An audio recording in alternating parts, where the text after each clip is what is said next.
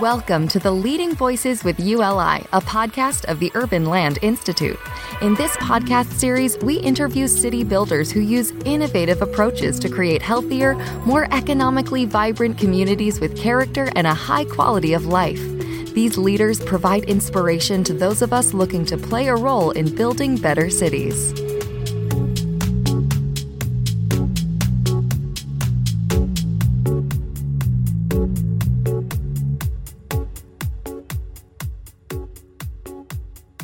Hi, this is Matt Slepin, host of Leading Voices with ULI, welcoming you to the latest installment of our podcast series.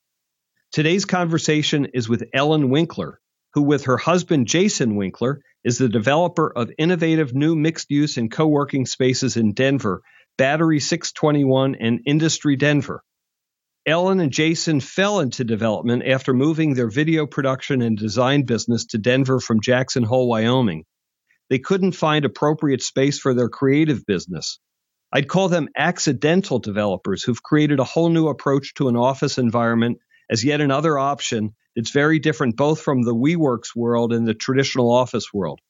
We also talk about family, bike commuting, civic engagement, and the politics and pleasures of having dogs in the office. I hope that you find good meaning from our conversation.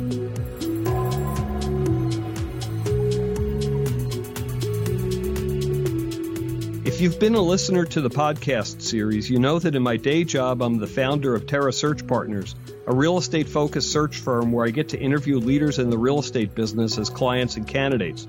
On the podcast, I get to do the same, but for the purpose of sharing unique stories of leadership and accomplishments in the different nooks and crannies of the real estate world with both ULI members and other listeners.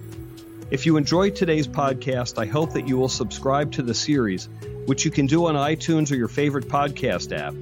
I invite you to review the series on the iTunes Store, and we welcome your comments, feedback, and discussion on ULI's Facebook or Twitter, or via email at leadingvoices at uli.org, or to me directly at matt at terrasearchpartners.com.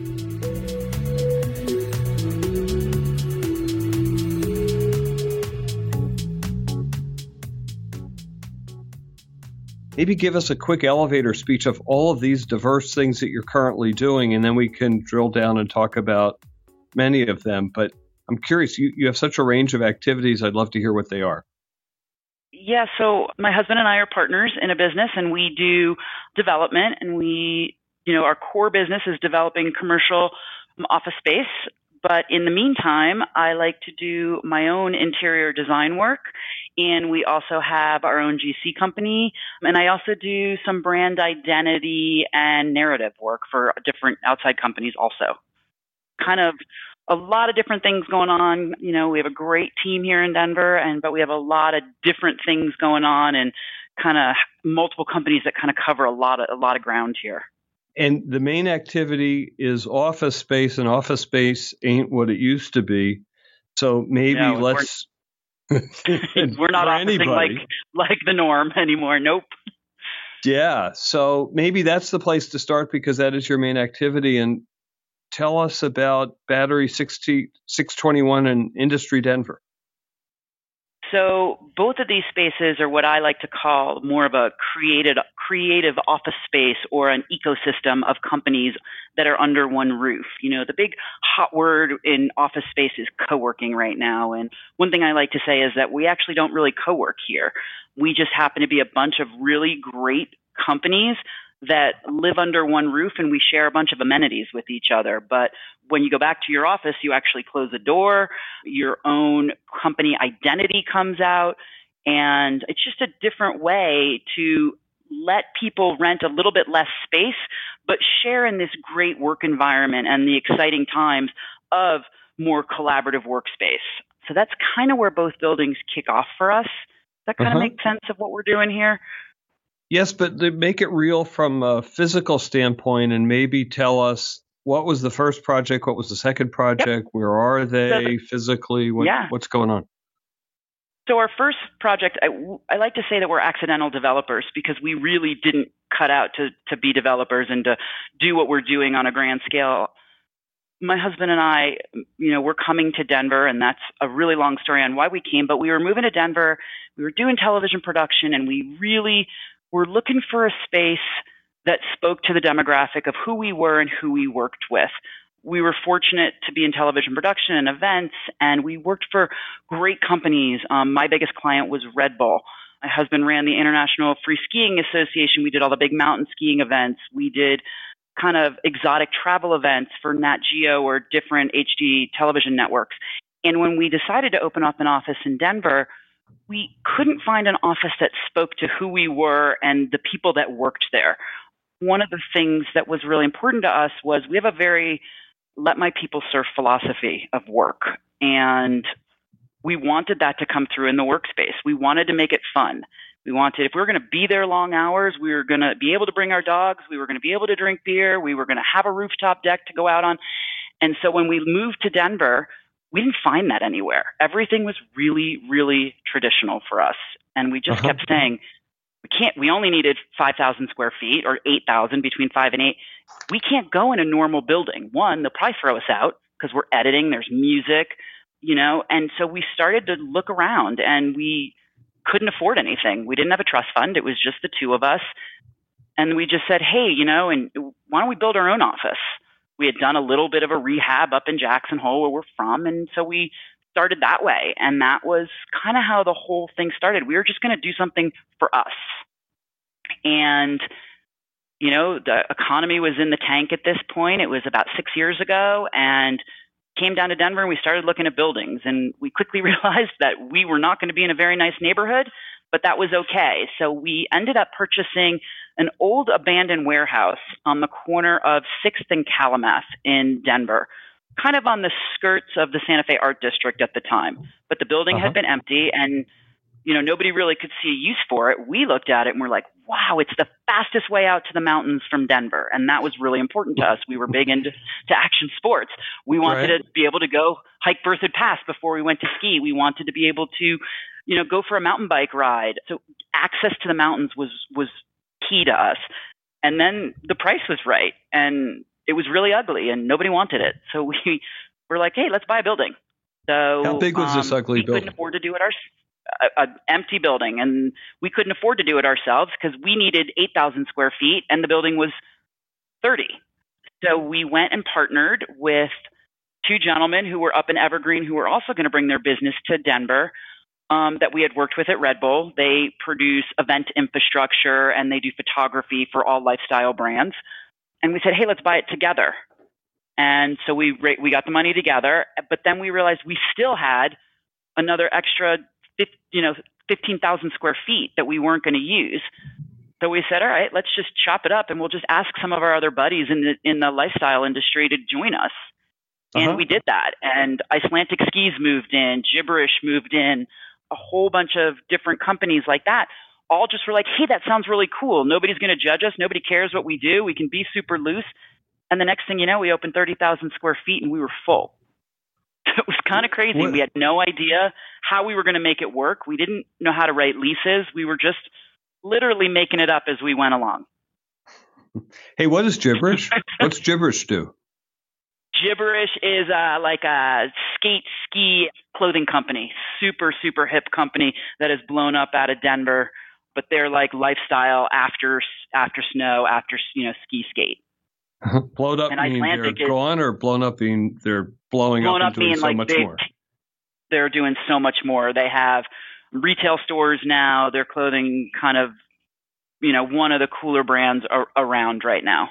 Uh-huh, uh-huh. And Icelantic Skis was another tenant, and they're they're probably one of the most you know known Colorado-based ski manufacturers. Their art, their graphics is amazing is amazing work, and they too have now grown up and have their own storefront and have, have become a real force in the ski industry.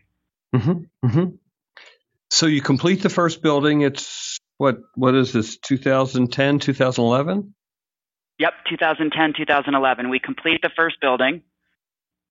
You know, everybody in town kind of wants to see what this is about. They've never seen anything like you know those kids over there. I remember one of we used to have first Friday parties, or we still have first Friday parties, but one of the first ones we had, I'm sitting there in my office and I'm working, and we're still doing television production and event management at this time. That's what we're still, you know, that was our core work.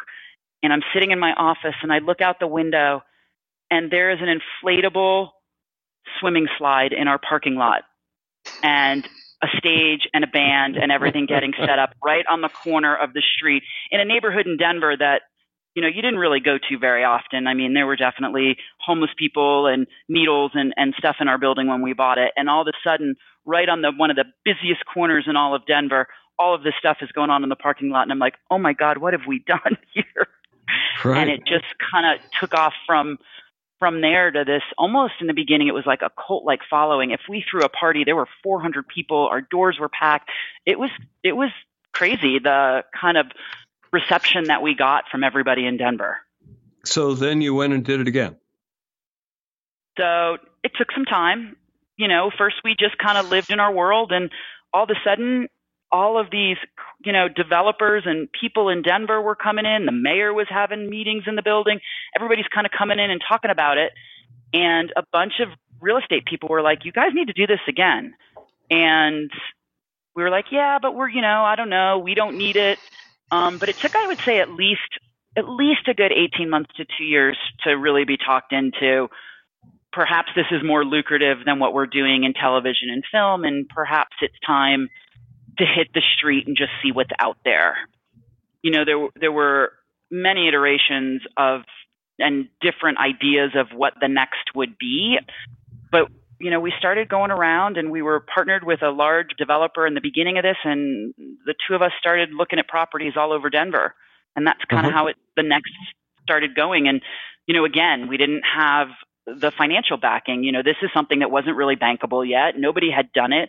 And so we just started looking around neighborhoods and what we could afford and probably looked at about a hundred different buildings and then headed up towards River North, which is where we are now, and walked into an old supermarket warehouse and instantly fell in love and was like, uh-huh. this is it. This is uh-huh. the promised land.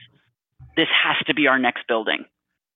So, so we kind of started looking at that and, you know, got a group together. Were we are not that still partner? with that partner. Okay, no, so in fact, nope, nope. We we were with that partner. We assembled four different lots together. Actually, industry is 12 acres, so four different parcels. We got them together, and the day that we were supposed to close on the property, the partnership fell fell apart, and we lost the deal, and they bought the property without us. Oh. Kind of heart wrenching for us because our our everything we owned had gone into that down payment. So yeah, so we actually lost industry for about a year. Kind of said, up, oh, well, we'll look around a little bit more, but we kept doing our television production stuff and we're like, maybe it's just not meant to be. And then we were able to pick the deal back up and that's where we got really serious.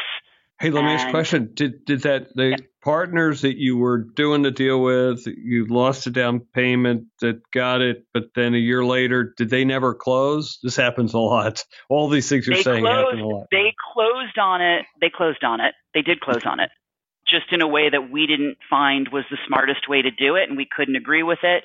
So no, they closed, but then they couldn't ever. They were going to try and flip it, and they couldn't get it to flip. You know, this got is it. back before River North was ever happening. You know, there mm-hmm. we were in an abandoned, you know, this was an abandoned warehouse neighborhood with a homeless shelter next to us. And getting that off the ground when there was nothing else in this neighborhood, you know, people didn't understand it yet.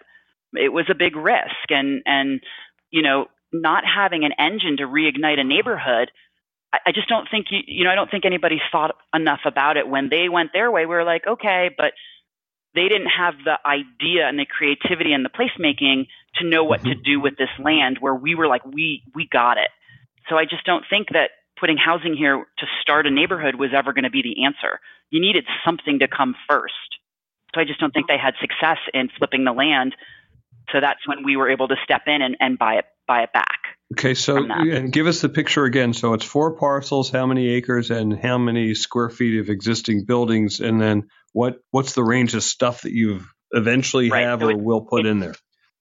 It's uh, so it's 12 acres. It was four parcels, and we kept the original 80,000 square foot building, which was the supermarket warehouse. That was phase one and two of industry.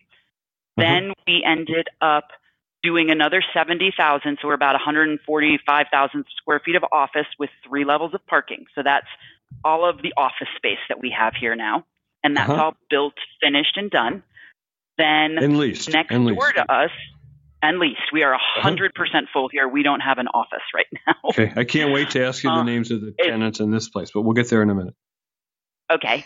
Then n- to the north of us on the property, we're doing about a 280 unit high rise, Uh-huh. a little bit higher end than what's normally in our neighborhood. And we partnered with the Lynd Group out of San Antonio, Texas, and they're doing that project. Uh-huh. And then we have, we're going to be doing 60 brownstones on the riverfront. Will be the, the, the next parcel, the third parcel Uh-huh. one and two we put together to the office. So that's kind of the whole neighborhood that will happen. and is um, there we a have- restaurant retail? There is four restaurants and no retail in this space. So, you know, we have an internal restaurant. Uh, Troy Guard, who's one of the quintessential Denver restaurateurs, has Mister Tuna. We have a little pub company has a little pub called Will Call. We have a little new restaurant that'll be coming. I can't. uh, That, that hasn't been announced yet, and then our interior cafe restaurant. So we Uh-huh. have four restaurants on the block. And and are the is the tenant base as it was in the first property? I'm going to say it this the wrong way, but united Yeah. by being weird, or is this, or is it more of a diverse tenant base? So the first property was definitely lifestyle and is still definitely just lifestyle. The second property, we went in thinking it would have to be mostly technology. And yes, we are anchored by a lot of technology, but I would say it's really just great Colorado brands.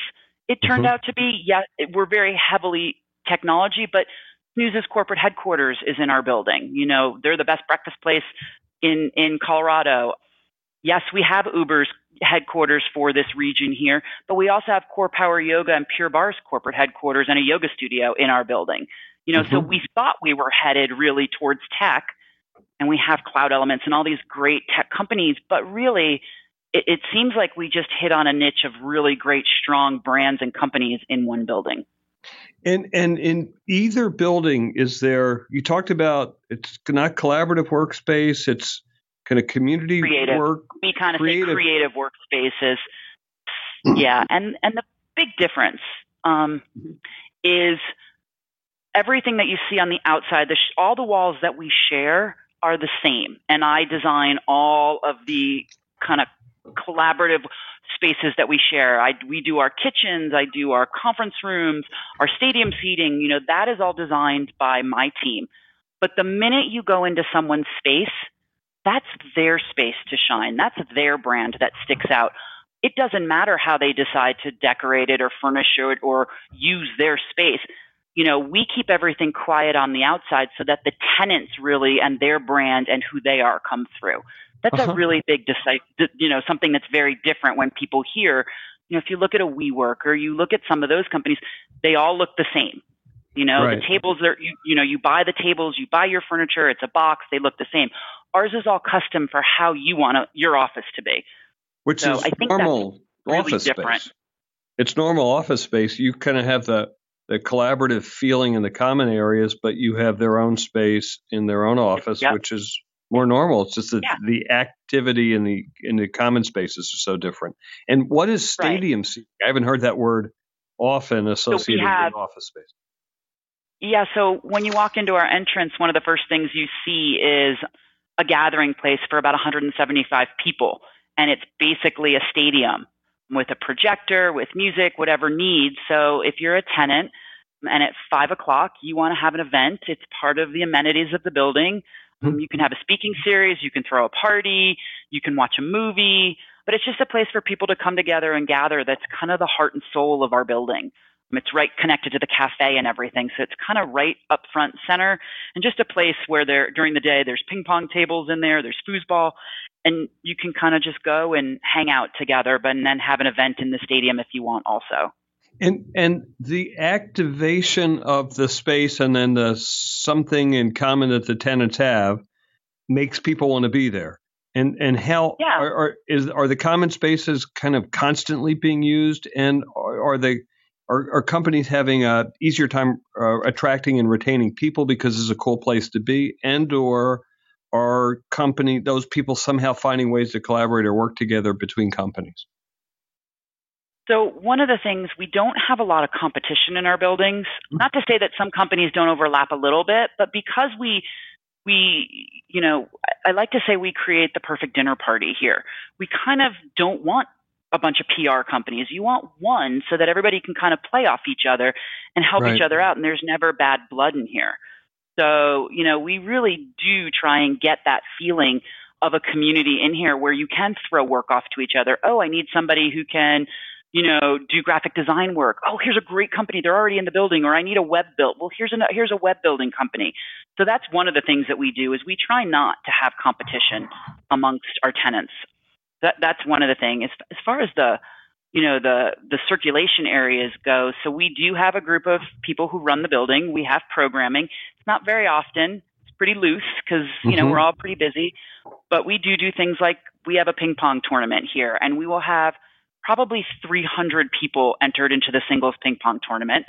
Everybody will find who they have to play in the building. They'll come out. They'll play their match. They'll write it on the board. And then at the end we have a huge finals where we fill the stadium balloons and beer and everything like that. So there is some programming that we do, and then tenants also use the space for themselves, however they want to use it. Wow. It, is there a, it, a ping pong it, ladder? there is a ping pong ladder. We all do know who are the professional ping pong players. yeah, when you when you get into the doubles tournament and you draw, there's about two different groups of guys that if you draw them, you just know you're done. It's also, you know, one of the other things that's really funny here is you can bring your dog to work here. So right. we have 80 registered dogs in the building every day. You have to register your puppy and uh-huh. you can bring them to work. And it's kind of funny because if you look under most people's desks here, there's a dog. You know, there's 700 full-time employees working in the building. I would say mm-hmm. we probably have five to 600 a day and 80 to 85 dogs, I think, are registered right now. So it's, it's, you know, there's a lot going on when you want to, to see everything that's going on. But sure. again, if you want to put your head down and go to work, it's really easy to get work done here, uh-huh. which is you, a, is a difference. You know, you you grew up in New York. You grew up in a family of contractors. You went to Villanova. You're an engineer. So, kind of talk a little bit about your pathway into this, that, that kind of early years, and then New York, and then going to Jackson Hole, and then we'll yeah. reconnoiter there. So, so I was a super super lucky kid who grew up with parents that let us be adventurous. So we, the three of us, I have two older brothers who both still work a little bit in the family business. My parents used to take us, and we were all ski racers. And ever since I was a little kid, my dad was a contractor. He had to work all summer. We never went on vacation. We only went on vacation in the winter. But the kids loved to ski, and my parents didn't. So I always say that because I always, my heart's always been Jackson Hole because they took me there for the first time when I was six. So it will weave back of how Jackson became wait, home. Wait, but, they took um, you there, but they didn't ski. They were. They support- didn't ski. So they wanted to pick a place where there was more than skiing. They skied a little bit, but not like us. I mean, we were all hardcore racers. Okay. I mean, we went to Vermont every weekend and we skied and skied and skied. That was kind of our that was our family's thing, as we were all skiers. So yeah, I grew up. My dad was a contractor. He owned uh-huh. a heavy and highway construction company all three of us at one point, as soon as we all graduated from college, went to work for the family business. My dad was really, really a brilliant man. And then when I was probably in high school, bought an aggregate and asphalt plant. And that's kind of all we knew. You know, the goal was that I would live across the street from my parents. I'd have kids, I'd have a family, and I'd work for my family business my whole life. Worked really well for one of my brothers, still runs the aggregate and asphalt plant. The other brother took the construction company, and then about four years ago, just decided that being a contractor is really tough work. So he decided to sell the company after 50 years. But for him, it was definitely the right choice. I, being a little bit more of the black sheep of the family, loved my job out of school. I never sat at a desk. I worked as a field engineer for my dad, and my first job was actually paving Interstate 84 in New York. That was my first project out of college as a 22 year old female and I loved it. I did. I just something's missing. Love, I got to tell you, something wasn't me. It wasn't me. It wasn't the life that I wanted. It wasn't just action packed enough and not enough travel, and it just it just didn't sit right. The the biggest reason I really loved it is I would work all summer long, and then I would get all my vacation, I'd be able to take a month or two and, you know, take about a month off in the winter.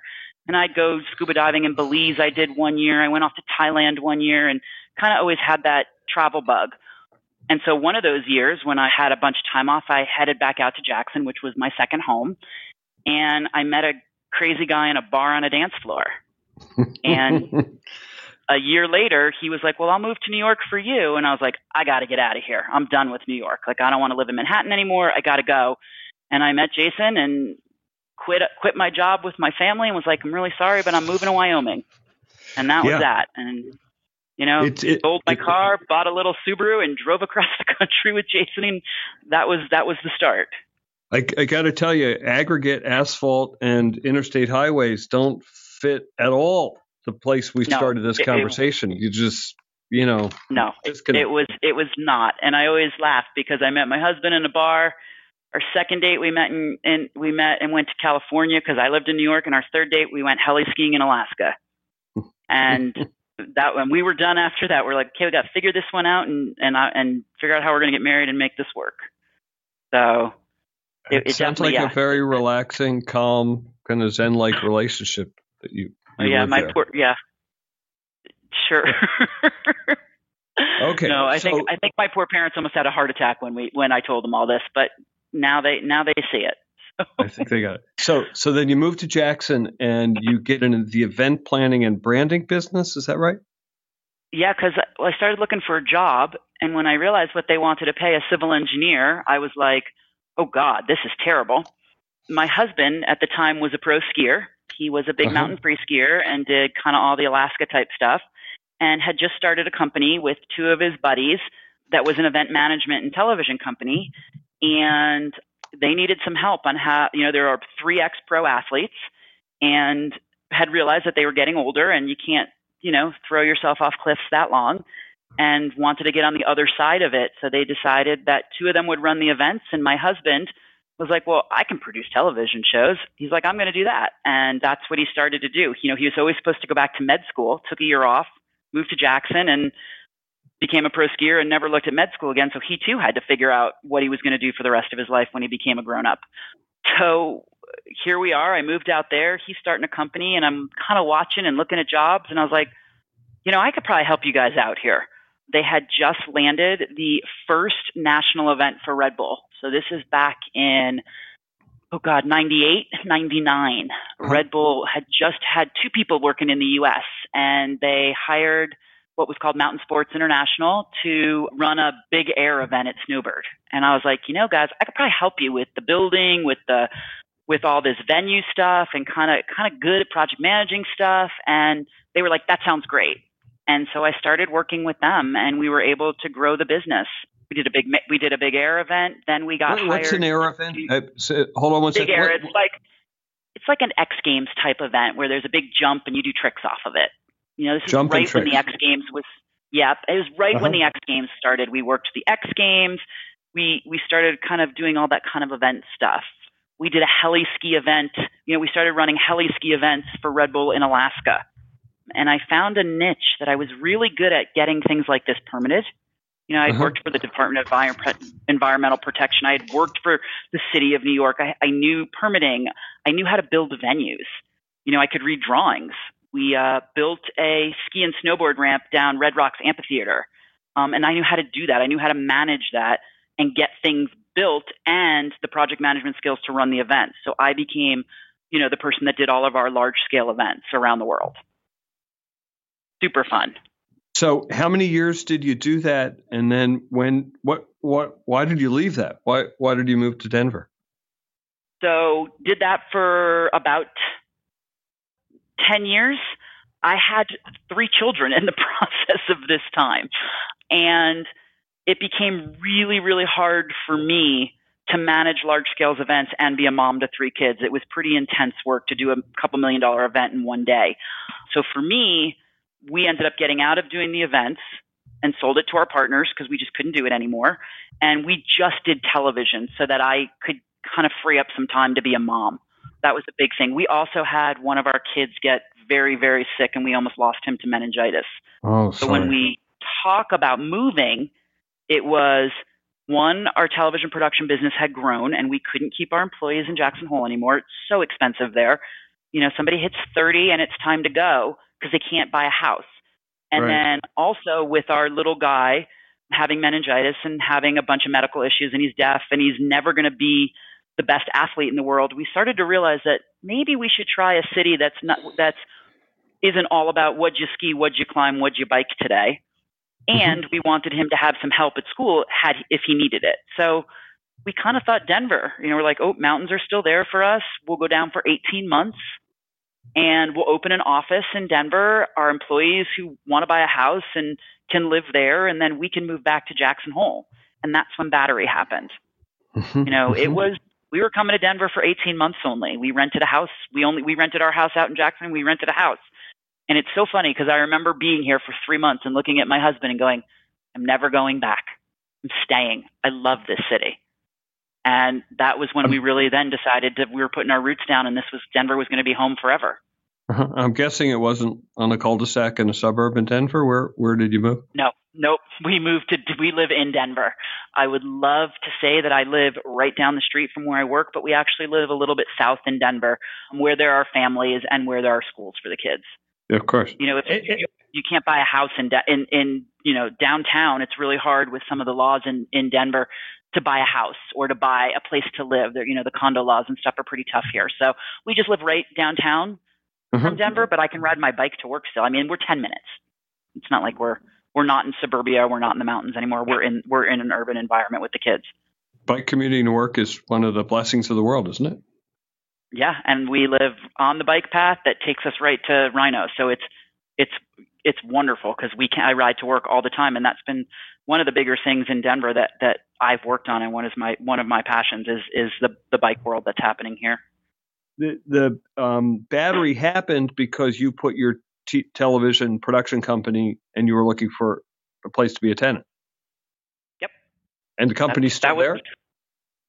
Uh, nope, we actually sold the production company. Yeah, it is still there. We actually sold it to one of our employees, and it uh-huh. is still there. He's changed the name, so Wink Inc. is now called Mile High House, and they still have our studios, and he's still there working away at Battery and having a super successful business there. That's great. And yeah. so it it sounds to me like there's there is a dis there's no disconnect between your past and your present because all of the work you did in event planning seems to totally influence how you pulled together battery and industry. But maybe talk about that a little bit. I, I guess I want to be yeah. in an office building with an event planner because maybe that's a great thing. Well, and I think it is because you know it's it's funny. You know now everybody says, "Oh, you're an you're an interior designer, right?" That's kind of what people say I do, and obviously I don't have a degree in that, and I can't sign off on drawings. I don't have an architecture degree. I say, but I always say what I have is a knowledge of space and flow. And I really do believe that comes from my event planning and thinking about what are your bottlenecks in an event going to be? You know, stupid things. Where do the bathrooms need to be? How do you need to eat? Where do people need to eat? How many tables do you need for, you know, when you're going to have a hundred thousand people? So I like to say that I just designed a space that is an event. We just call it work. But this is mm-hmm. an all day event going on. And all that I've done here really work on how people move throughout their workday and how do you bring them together and then let them go back designing, you know, and that's what the design is really about. Okay, I need quiet time. Boom, I need to make sure I have enough offices. Okay, I need, I, you know, work is really boring. So I, I like to say that I design the day and uh, the and it's the day into thirds. A third of my day, I put my head down, I work really hard, I'm drawing, I'm designing. A third of my day is super boring. I'm doing emails, right? Okay, I got to get out of my office. I can go sit in a cafe. I can go sit on a high top. I can sit in some soft seating in a huddle room right? Mm-hmm. Emails, I can type, but I can look around and at least be engaged that way. And then it's not quite a third of your day, but a third of your day, or you're trying to figure out how to reignite yourself to go back and put your head down and work again. I can play mm-hmm. ping pong. I can walk my dog. I can go outside on the roof deck. Like, what are those things that I need to rejuvenate? I can go to a yoga class and then put my head down and work again. And mm-hmm. that's kind of the philosophy behind industry and how it's designed and how do you move throughout the day you know, and I think that's that's one of the things that's been successful. It's interesting. In my house, if I work at home, 10 years ago, I used to go to an office in my house and I would go sit in that dark room and do my thing. And then when we moved to an apartment, but we thought we'd have an office, my wife and I, because you have an office in your home. No one has an office in their home anymore because they move around as they work because you know the computer's portable. So you go to the kitchen table and then you go to the bar table and then you go to the sofa because you can't sit yeah. still no more. No, I sit at my island and then in our house we we have a great garage door that I put in with a bar and I sit at that outside. I mean, right. you know, and I move all day. I don't I don't have an office in my house and but I work from home a lot. Right. Yeah, I think that whole uh. concept is gone. I have a place I put my files. That was the one thing I was worried about was the place for files, but there's nowhere I sit. That doesn't happen anymore. So tell me, no. what does your husband do in all this? So how how do you and Jason split this up? So we're we're pretty polar opposites in a lot of ways. We're both type A, obviously, but I'm pretty tight with lists and I'm a doer and Jason's that big picture vision that that you need. I also say he deals with all the boring stuff and I deal with all the fun stuff. So we definitely have very unique roles.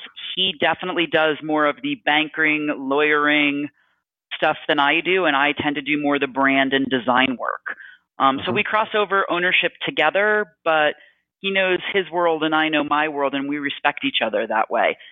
I like to laugh because in industry, we moved in three years ago. This is the first time we haven't shared an office with each other since uh-huh. we got married 15, over 15 years ago. But we definitely know what each other's strengths are. I mean, if he needs something drawn or laid out, he'll come to me. And if sometimes if I need help with the writing, I'll go to him. And, you know, if it's a contract, he, or, you know, he reads it. And if it's, you know, dealing with laying out spaces for tenants and aesthetics and that, I'll deal with it. And so we have some pretty unique divisions. We also have that he's kind of the more alpha A and is more of the front man, and I tend to sit a little bit quieter than her and him in the background. You know, mm-hmm. public speaking is not usually my my thing. Conversations like this are great, but if you have to put me up in front of a group and all that, it's just not very comfortable. So we we're pretty different that in that way too, and it works really well. We can play off each other. Fair deal, and you have a delineation of kind of your partnership responsibilities that works pretty well. It it works it works really well, and that's not saying it's all beautiful all the time. I mean, you know, we are a husband yeah, and wife team, and at the end of the day, you know, you get mad at each other at work and you don't want to take it home. So, I mean, there is there is that part of it, but you know, we we definitely do respect each other and and you know our roles. And when push comes to shove, we kind of know who's who gets to make a decision on it. You know, mm-hmm. if it's a finance thing, I'm not gonna I'm not gonna rock the boat. That's Jason's world. He knows it better than I do. But if it's a design architectural thing, I have final say. Fair deal. And Titus, does Titus kind of evenly split time at the office no, between you and Jason? Titus or? is really no, no. Titus is usually no. with Jason. He's more Jason's dog. I have a I have my own dog, but she doesn't come to work with me because she's a herding dog and she gets she's just a little too wound up to be at the office with me every day. So we yeah, even have our own dogs, but when he's not around, I'll take over for with Titus. it wouldn't work in wouldn't work with a deal you have. So, and talk about community involvement. Have you have uh, has your business been involved in the community outside of your properties? Oh yeah, I mean, you know, personally, I'm inv- involved in a lot of things outside. As a community, we we do support different things. Jason and I both sit on various boards. You know, we're very very involved with the Greenway Foundation, which was you know the river, the Platte River. Jason sits on the GID and the BID to get the Brighton Boulevard redone, and so I always do try and do one professional board and one personal board.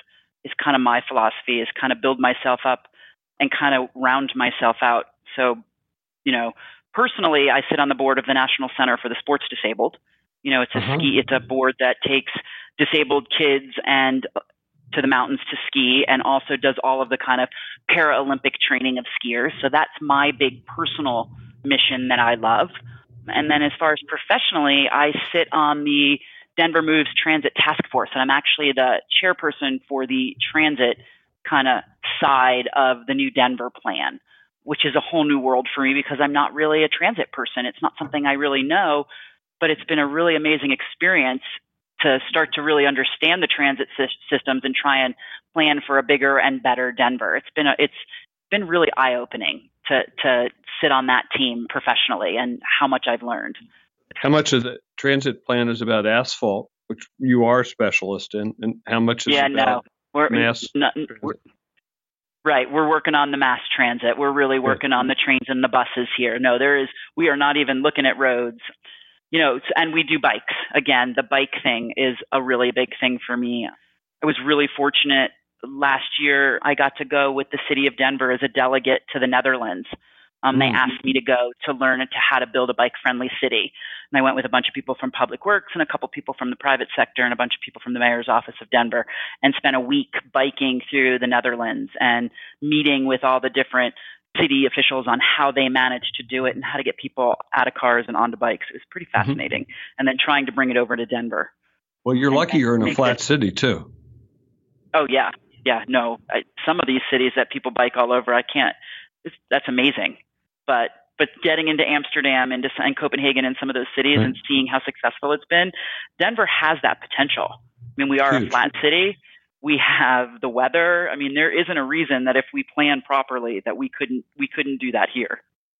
Talk a little bit more about you know now that we've had this conversation about your background and things you're doing. A, what's next, and then B, what, what more can you build or infuse into your projects that fit the I don't belief's the wrong word, but style that you've described.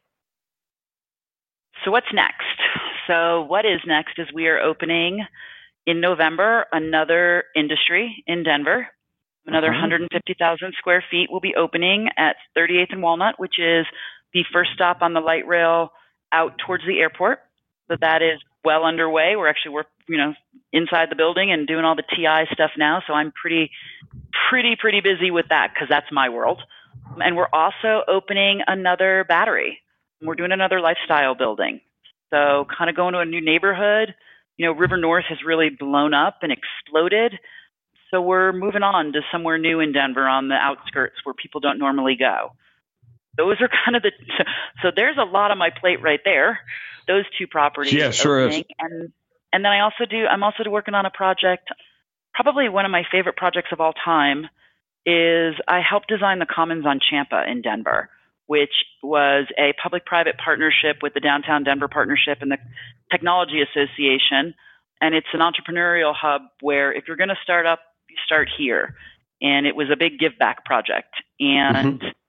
I'm also helping design those in other cities right now. So smaller scale ones, but kind of my passion project because I love that give back to the community and the entrepreneurism. So, along with the industry, the battery, I have all of these little epicenters that I'm working with Comcast on that are give backs to the community that are entrepreneurial centers in in different cities around the country. So that's uh-huh. that's what's on my plate for the next year. And talk about the different cities. So, a different cities for the entrepreneurial incubator might not be the right word, but talk about that, and then can you take industry and battery concepts, which are somewhat segmented, but can you take them to other cities? And is that an aspiration? Yeah, most definitely. So I'll start with industry and battery. So our plan is to finish these two in Denver. And then we have already been out there looking at where we will take those concepts next, looking at, you know, we don't want to do every city in the world. We don't want to rule the world. We just want to build a couple great projects in a couple great smaller cities. So we're on the road right now. Team is out finding out what those next cities are. But we, I would say for the for next year, we'd like to open one industry and one battery in a city outside of Denver, and probably somewhere close to the Rocky Mountain West, middle of the country is kind of where we're looking. Probably mm-hmm. some cities that people don't necessarily think about when they think of tech and creative, but you know, trying to look for that city of what Denver was when we moved here six years ago. You know, a city that doesn't have this yet and is really eager to see a project like this happen in their in their home. So mm-hmm. that's mm-hmm. that's industry and battery. So I think one one of each in a in a city, or you know, one battery in one city and one industry in one city. And then these five epicenters for Comcast are they haven't all been announced yet, but I just finished up one in Nashville I'm mm-hmm. working on one in Pittsburgh, one in Seattle, and then I'm waiting for the next two to three cities for them to announce.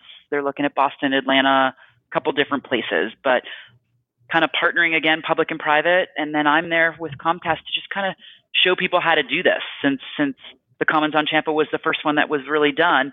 You know, I'm kind of there as a resource for design and layout and programmatically and and you know project management wise whatever they kind of those cities feel they need help with uh-huh.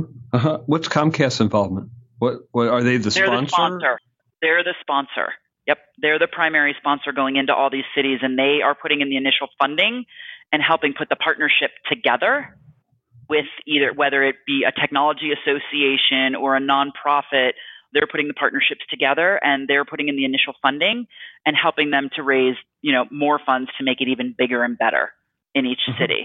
And each epicenter is based on what the needs of that city, that city is.